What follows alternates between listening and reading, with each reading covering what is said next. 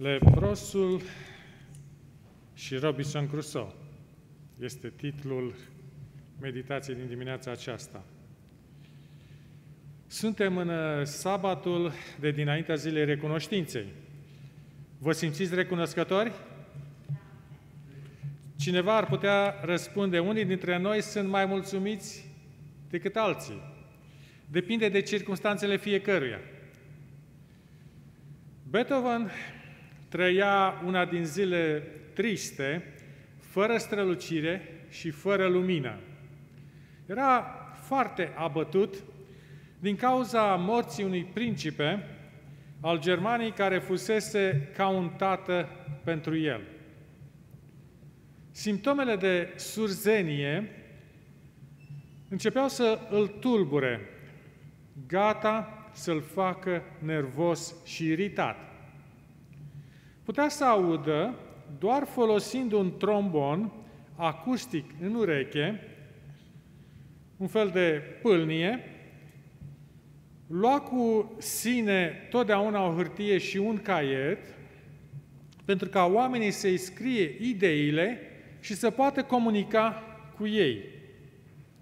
Însă nu toți aveau răbdare pentru aceasta. Și nici el nu avea răbdarea întotdeauna să le citească de pe buze. A fost trezit din descurajare prin intermediul unei fete oarbe, care locuia în aceeași modestă pensiune unde se mutase Beethoven. Ea i-a spus aproape strigând, eu aș da totul ca să pot vedea o noapte cu clar de lună. Pofta de viață i-a revenit și a compus una din piesele cele mai frumoase ale umanității, Sonata Clar de lună. Este ușor să sărbătorești ziua recunoștinței când familia ți este sănătoasă, veniturile sunt în creștere și durerile sunt minime. Dar acest fel de mulțumire poate fi superficial. Dumnezeu este aproape de prisos într-o astfel de sărbătoare.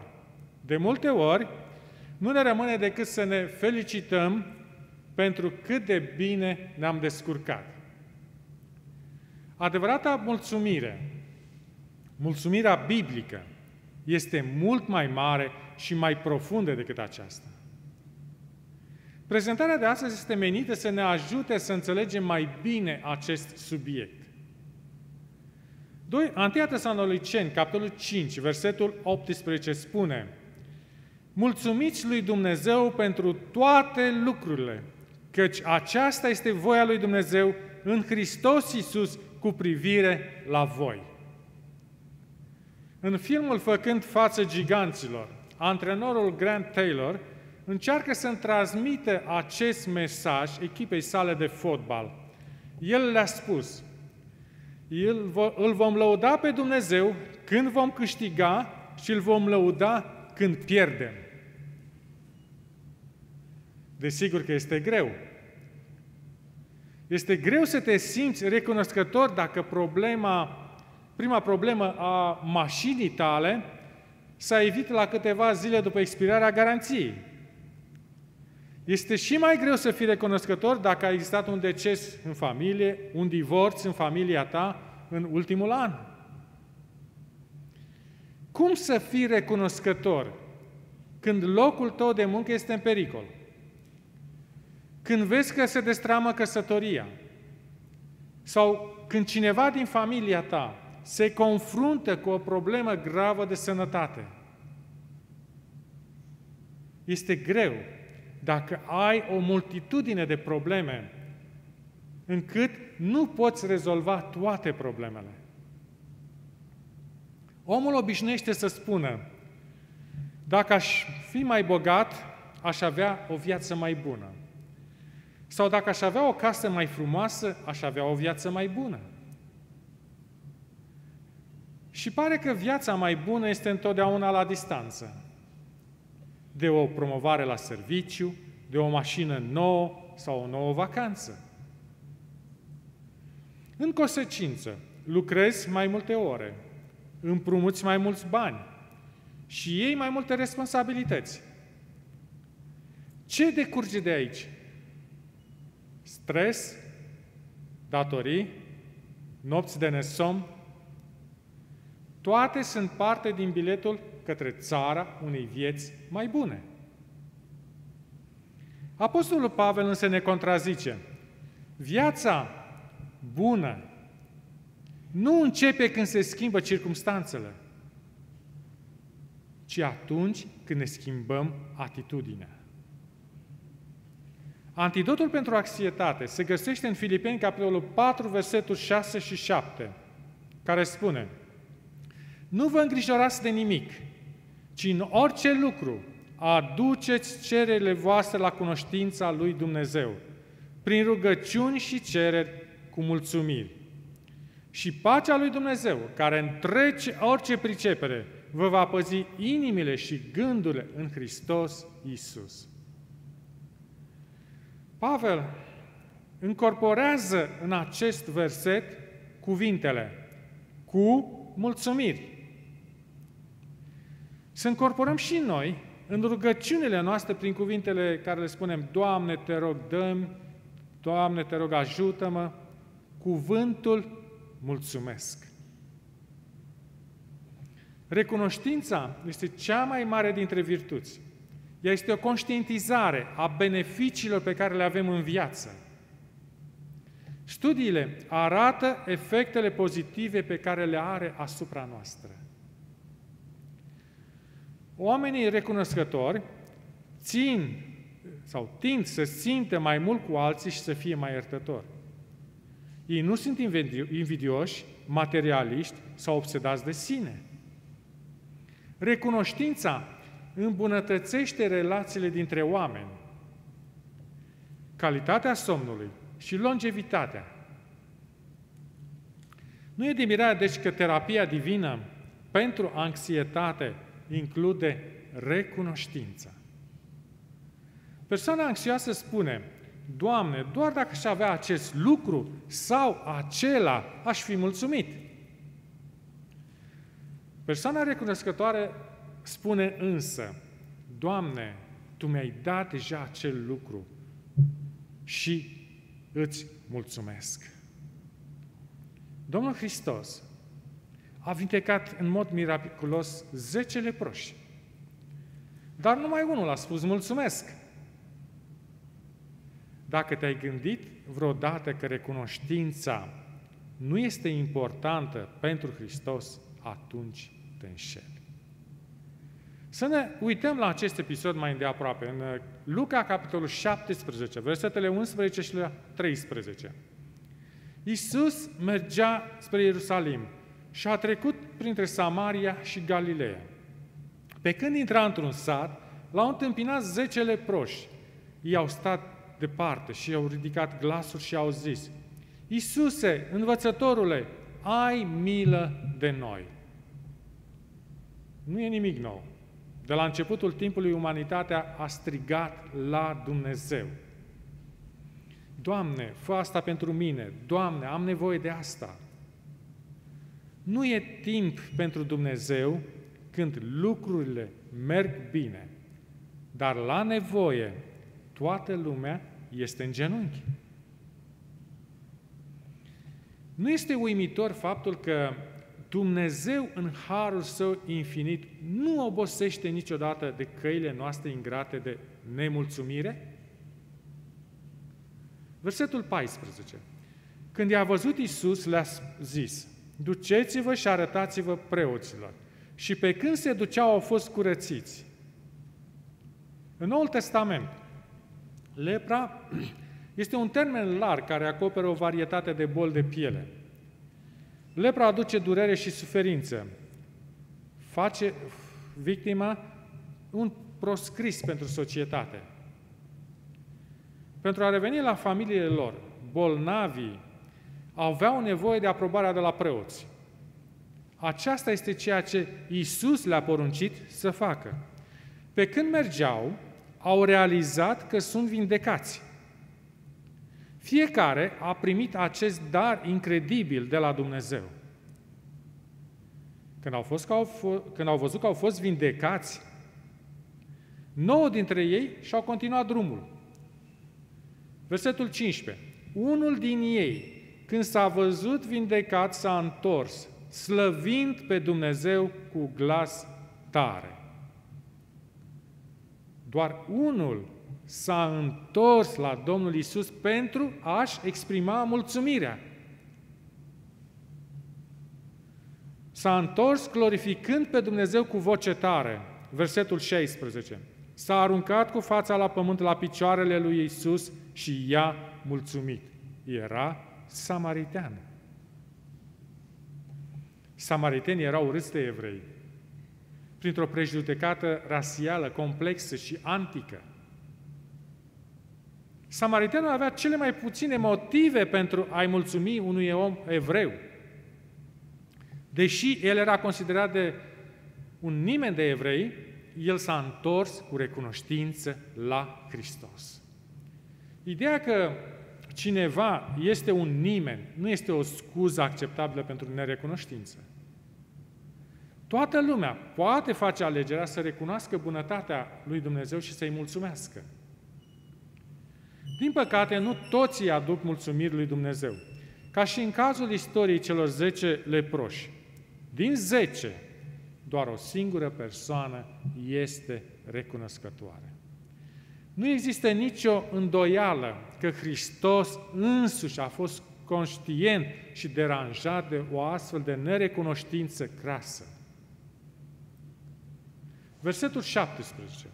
Iisus a luat cuvântul și a zis: oare n-au fost curățiți toți cei 10? Dar ceilalți 9 unde sunt? A fost o întrebare retorică. Mântuitorul nu încerca să afle unde sunt ceilalți. El a fost pur și simplu scandalizat de atitudinea lor de nerecunoștință. Versetul 18. Nu s-a găsit decât străinul acesta să se întoarcă și să dea slavă lui Dumnezeu? Doar acesta? Samariteanul ar fi avut scuze să nu se întoarcă și să spună mulțumesc. Dacă el a fost în stare să învingă injustecea socială și să-și exprime sincera recunoștință, cum se face că ceilalți au mers mai departe? Apoi Iisus i-a spus omului recunoscător, versetul 19, scoală-te și pleacă. Credința ta te-a mântuit. În versiunea King James scrie, credința ta te-a făcut întreg. Iar în noua versiune internațională, credința ta te-a făcut bine. Mântuitorul nu vorbea despre a fi bine fizic. Toți cei 10 leproși au fost făcuți sănătoși. Hristos a spus, de fapt, din cauza recunoștinței, ai fost făcut bine într-un mod mult mai profund decât cei care au refuzat să fie recunoscători. Doar atunci îl recunoaștem pe Dumnezeu ca dătător de binecuvântări și începem să înțelegem nevoia noastră de El și ne exprimăm credința în El. Acesta este un punct foarte important. Credința crește în solul mulțumirii. Cum a fost prima sărbătoare de Ziua Recunoștinței în America? La 6 septembrie 1620, 102 pelerini au părăsit Plymouth, Anglia, pentru a merge în lumea nouă. Timp de 2 luni au călătorit în mica lor navă, făcând față unor furtuni înfiorătoare, care aruncau nava încoace și încolo. Au ajuns la Massachusetts, la sfârșitul lunii noiembrie. După o adunare de rugăciune, au început să construiască adăposturi. Cu toate acestea, nu au putut anticipa o iarnă aspră din Noua Anglie. Aproape jumătate din ei au murit până în primăvară. Cu toate acestea, pe 13 decembrie anului următor, pelerinii au declarat o sărbătoare de 3 zile pentru a mulțumi lui Dumnezeu și a sărbători împreună cu prietenii lor indieni. Aceasta este adevărata ziua recunoștinței, când oamenii îl laudă pe Dumnezeu, indiferent de circumstanțe. Mulțumirea, deci, nu se bazează pe circumstanțele noastre, ci pe eficiența lui Dumnezeu. Nu depinde de resursele noastre, ci de proviziile lui Dumnezeu. Nu de performanța noastră, ci de providența lui Dumnezeu. Un creștin pe nume Jerry, în vârstă de 78 de ani, are o soție care suferă de Parkinson. Așa că în loc de a se bucura de ani de pensie, viața lui Jerry este marcată de nopți în spital, medicație și încercări. Sunt zile când soția nu-și poate ține echilibrul, iar Jerry trebuie să o sprijine. Dar el nu se plânge niciodată. Întotdeauna are zâmbetul pe buze. Care este secretul lui? El spune: în fiecare dimineață o întrec pe soția mea. Ce cântec dorește să cântăm la altar? Ea întotdeauna spune titlul imnului Count your blessings. Numără-ți binecuvântările. Așa că noi cântăm și ne numărăm binecuvântările. Ia-ți un moment și urmează exemplul lui Jerry. Uită-te la binecuvântările din viața ta. Ai o familie, ai prieteni, ai abilități, vezi cumva dragostea lui Dumnezeu? Pe măsură ce te uiți la binecuvântări, anxietatea strânge bagajele și pleacă pe ușa din dos. Îngrijorarea refuză să locuiască într-o inimă plină de recunoștință. Concentrează-te mai mult pe ce ai decât pe ceea ce nu ai. Pavel spune în Filipeni, capitolul 4, versetele 11 la 13, m-am deprins să fiu mulțumit cu starea în care mă găsesc. Știu să trăiesc smerit și știu să trăiesc în belșug.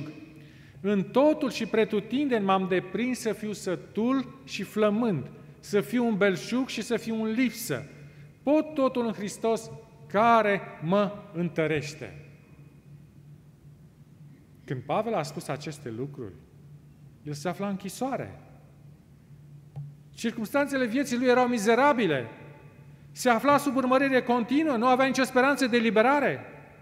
Majoritatea dintre noi, într-o astfel de situație, ne-ar fi părut rău pentru noi înșine. Pavel ar fi putut striga: Doamne, cu siguranță ai un mod ciudat de a-ți arăta dragostea pentru slujitorii tăi. Am sacrificat și am suferit pentru tine pe 2 continente. Și care e răsplata? Sunt închis, probabil că voi fi executat într-o lună. Mulțumesc foarte mult! Dar nu aceasta este ceea ce a spus Pavel. În schimb, deși avea cătușe la mâini, apostolul spune: m-am deprins să fiu mulțumit cu starea în care mă găsesc. Cuvântul care se repete este m-am deprins, adică sau m-am învățat. Cum stau lucrurile în dreptul meu? Cum stau lucrurile în dreptul tău? Depinde fericirea ta de modelul de mașină nouă pe care îl conduci, de haina pe care o porți, de banii pe care îi ai în bancă? Dacă așa stau lucrurile, atunci ai intrat în cursa materialismului. Nu poți să câștigi în această cursă. Va fi întotdeauna o mașină mai nouă sau o haină mai frumoasă pe care să o cumperi. Rezultatul? Anxietate și nemulțumire. Iar ciclul este predictibil. Îți spui: dacă cumpăr o mașină nouă, voi fi fericit. Cumperi mașina și ea se defectează. Ori mă căsătoresc și voi fi fericit. Te căsătorești și lucrurile nu stau chiar așa bine. Dacă iau serviciul acesta, voi fi fericit. În fiecare ipostază vine bucuria, dar ea se diminuează. Ajungi la vârsta pensionării și realizezi că ai alunecat pe toboganul de speranțe și dezamăgiri. Apostolul Pavel promovează o strategie mai sănătoasă. El a învățat să fie mulțumit cu ceea ce are și este remarcabil că el avea așa de puțin când a scris acele cuvinte. Avea o celulă în închisoare, în loc de o casă. Avea 4 pereți în loc de un câmp de misiune. Avea lanțuri la mâini în loc de bijuterii și un gardian în loc de o soție. Cum putea fi el mulțumit? Simplu, el se concentra pe o altfel de listă. Avea dragostea lui Dumnezeu și iertarea păcatelor. Avea speranța vieții veșnice, îl avea pe Hristos și îi era de ajuns. Ceea ce avea el în Hristos era mult mai mare decât ceea ce nu avea în viață. În cele 104 versete ale scrisorii lui către Filipeni, el îl menționează pe Hristos de 40 de ori. Filipeni 1:21 spune: pentru mine a trăi este Hristos și a muri este un câștig. Singurul său scop era de a-L cunoaște pe Iisus Mântuitorul. Bogățiile nu-L atrăgeau, aplauzele nu contau pentru El, moartea Lui nu-L intimida. Tot ceea ce era mai mult din Hristos, iar rezultatul? El era mulțumit. În Hristos, Pavel a găsit toată satisfacția pe care și-o dorea. Tu și cu mine putem învăța același lucru. Mulțumirea bazată pe Hristos ne face oameni mai puternici. Întrucât nimeni nu ne-l poate lua pe Mântuitorul. Nimeni nu poate să ne ia bucuria. Romani 8:39. Nici moartea, nici viața, nici îngeri, nici stăpânirile, nici puterile, nici lucrurile de acum, nici cele viitoare, nici înălțimea, nici adâncimea, nici o altă făptură nu vor fi în stare să ne desparte de dragostea lui Dumnezeu, care este în Iisus Hristos, Domnul nostru. Ceea ce ai tu în Hristos este mult mai mare decât ceea ce nu ai în viață. Îl ai pe Dumnezeu care te iubește ca nimeni altul și ai forțele cerești care te monitorizează și te protejează. În Hristos ai totul. El îți poate da fericire și îți poate da o fericire care nu poate fi luată de la tine. Un har care nu are termen de expirare și o speranță care nu se poate diminua. Înlocuiește cuvintele "dacă aș avea" cu expresia "am deja". Uită-te la ceea ce ai deja. Ancorează-ți inima în caracterul lui Dumnezeu. Și înlocuiește fiecare gând de nemulțumire cu unul de recunoștință. În felul acesta te pregătești pentru o nouă zi de bucurie. Atitudinea de recunoștință înlocuiește perfect atitudinea de a te plânge. Am primit multe din mâna lui și probabil îi datoresc ceva mai mult decât recunoașterea pasivă. Recunoștința autentică trebuie să se distingă prin aceea prin care învățăm pe copii să spună mulțumesc. Când cineva le oferă o bomboană, șoptind copilului: spune mulțumesc! Atitudinea inimii pe care Dumnezeu o dorește este mult mai profundă decât recunoștința verbală. Chiar și în lumea corporațiilor s-a descoperit că este nevoie mai mult decât călătorii și bonusuri, călătorii gratuite și bonusuri de Crăciun, pentru ca angajații să se simtă apreciați. Dacă ei nu sunt apreciați de șefii lor, bonusurile sunt inutile. Revista Mind and Body a publicat un articol intitulat 20 de moduri de a te simți mai calm, mai fericit și mai sănătos. Răspunsul numărul 1 din cele 20 de moduri a fost de a fi recunoscător pentru tot binele din viața ta.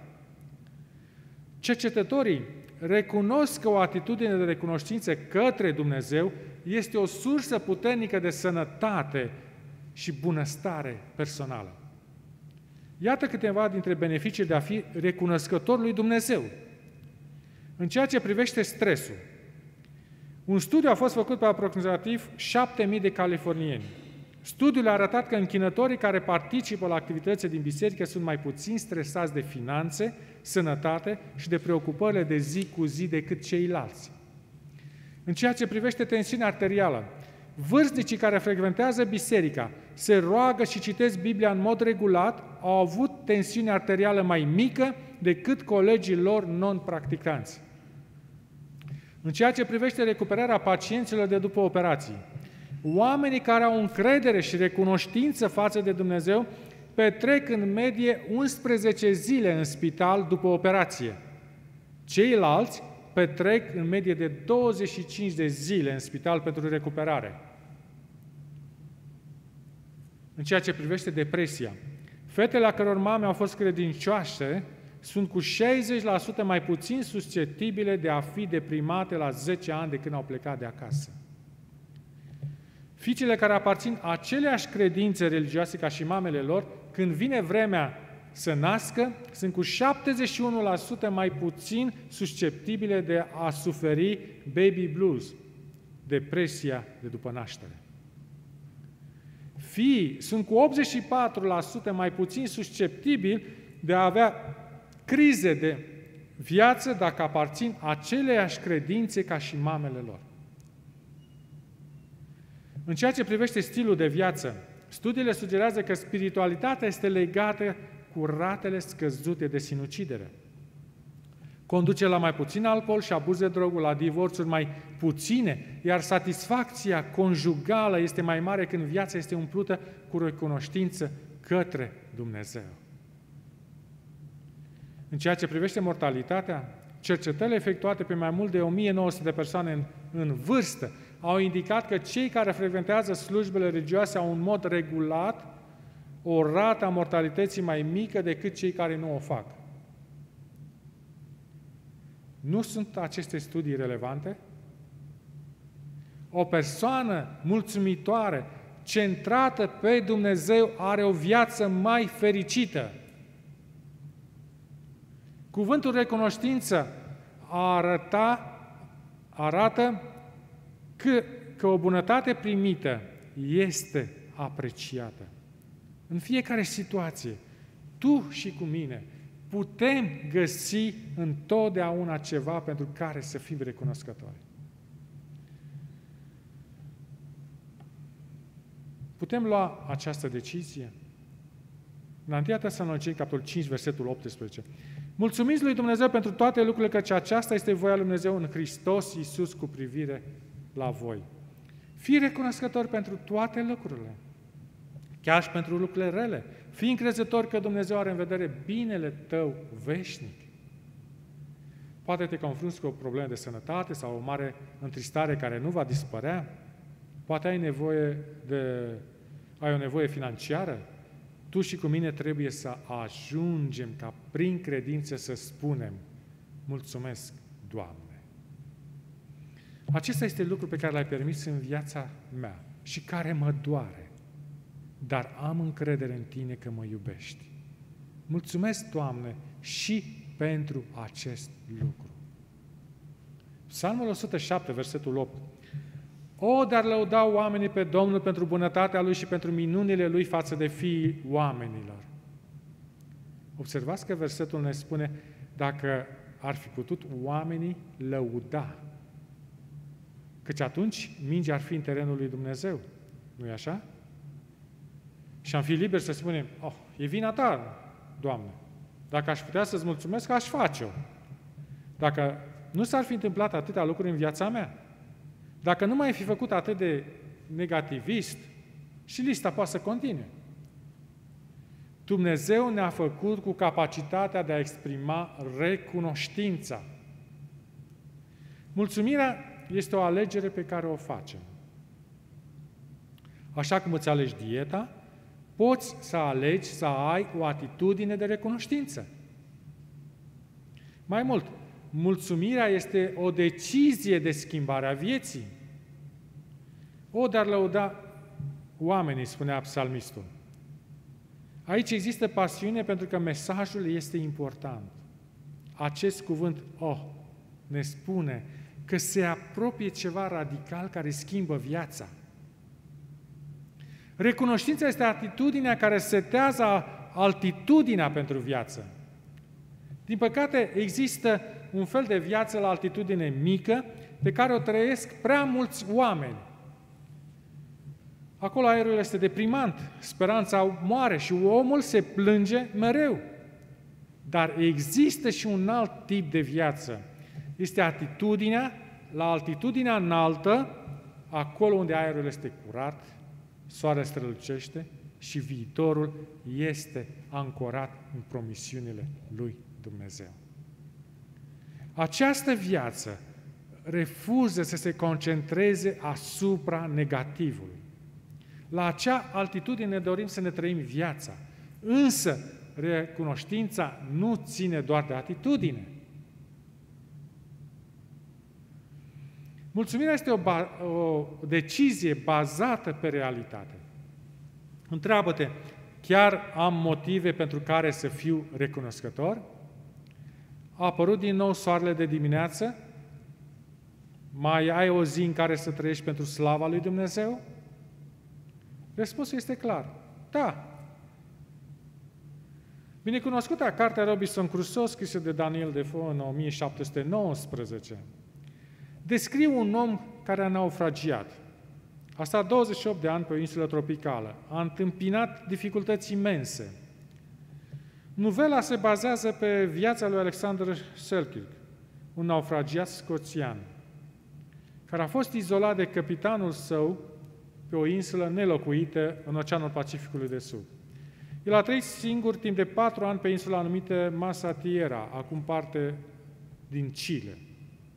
Pe 1 februarie 1709, Alexander Selkirk a fost salvat. Insula a fost redenumită Robinson Crusoe în 1966. Eroul cărții, Robinson, a făcut planuri imediate pentru hrana, adăpost și pentru a se proteja de animalele sălbatice. Iată ce scria Robinson în jurnalul său. Am început să iau în considerare în mod serios starea mea și circumstanțele la care am fost redus. Raționamentul meu a început acum să stăpânească deznădejdea mea. Am început să mă consolez și să disting cazul meu de unul care ar fi putut fi mult mai rău. Am început să văd nu doar mizeriile pe care le-am suferit, ci și confortul de care m-am bucurat. Să vedem lista de plângeri și de mulțumiri a lui Robinson. Sunt aruncat pe o insulă pustie, fără speranță de a fi găsit. Dar sunt mulțumitor că sunt în viață și că nu m-am înecat ca toți ceilalți de pe nava mea. Nu am haine cu ce să mă îmbrac, dar sunt mulțumitor lui Dumnezeu că sunt într-un climat cald în care, dacă aș avea haine, nu aș putea să le suport. Sunt fără nicio apărare sau mijloace de a rezista la vreo violență a omului sau a fiarei. Dar sunt mulțumitor că sunt pe o insulă unde nu văd nici fiare sălbatice, nici oameni. Ce ar fi fost dacă aș fi fost naufragiat pe coasta Africii? Nu am un suflet cu care să vorbesc sau să mă ajute. Dar Dumnezeu a trimis nava suficient de aproape de țărm, din care am scos atât de multe lucruri necesare pentru cât timp voi trăi. Este puternic mesajul din lista lui Robinson, nu-i așa? Iar recunoștința pe care a arătat-o leprosul Mântuitorului este un exemplu de urmat. Vei prinde acest adevăr pentru tine? Horatio Spafford, căsătorit cu Ana, au fost oameni cu frica de Dumnezeu. Fiind un excelent avocat, Horatio a devenit un om prosper și a reușit să facă puternice investigații în Chicago. Mai mult, soția lui Ana i-a oferit 4 fetițe și un băiat. Timp de 10 ani, Horatio și Ana au fost foarte fericiți. În 1870, băiețelul lor s-a îmbolnăvit de scarlatină și a murit la vârsta de numai 4 ani. La numai un an după această grea încercare, în ziua de 8 octombrie 1871, a izbunit unul dintre cele mai mari incendii ale secolului XIX, marele incendiu din Chicago. Din nefericire, toate birourile lui Horatio, biblioteca sa valoroasă și toate economiile de o viață au fost distruse numai în 24 de ore. 2 ani mai târziu, în noiembrie 1973, Horatio și Ana au trecut prin cea mai cumplită încercare a vieții lor. El s-a gândit că ar fi bine să meargă cu Ana și copiii în Anglia, mai ales că auzise că marele evanghelist Moody va predica acolo cuvântul lui Dumnezeu. Cu foarte puțin timp înainte de îmbarcare, Horatio a primit vestea că trebuie să mai rămână în Chicago. Tocmai primise o ofertă de la un om respectabil care dorea să cumpere unul din terenurile în care Horatio investise înainte de marele incendiu. Horatio nu a vrut ca vacanța familiei sale să fie perturbată și a rugat-o pe Ana și pe cele 4 fiice să ia vaporul din portul New York, promițându-le că va veni și el în Anglia pentru câteva zile. După 9 zile, Horatio a primit vestea cumplită, printr-o scrisoare în care Ana i-a scris următoarele cuvinte. Saved alone. Singura salvată. În drumul pe care l-a făcut apoi Horatio spre Anglia, în timp ce trecea Atlanticul, exact prin locul prin care se necase fetele lui, a compus cântarea It is well. În românește este imnul 316, cu Iisus nu mi-e greu.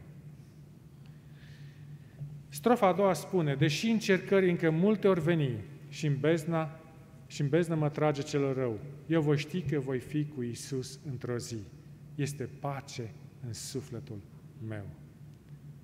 Este nevoie de un spirit ca să treci prin așa greutăți și totuși să poți cânta. Este nevoie de credință în Dumnezeu. Să-ți exprimi recunoștința când barca vieții se scufundă. Fie ca Domnul să ne dea acest spirit și această credință, pentru că El ține pământul în mâna sa și poate să te țină și pe tine și pe mine. Amin.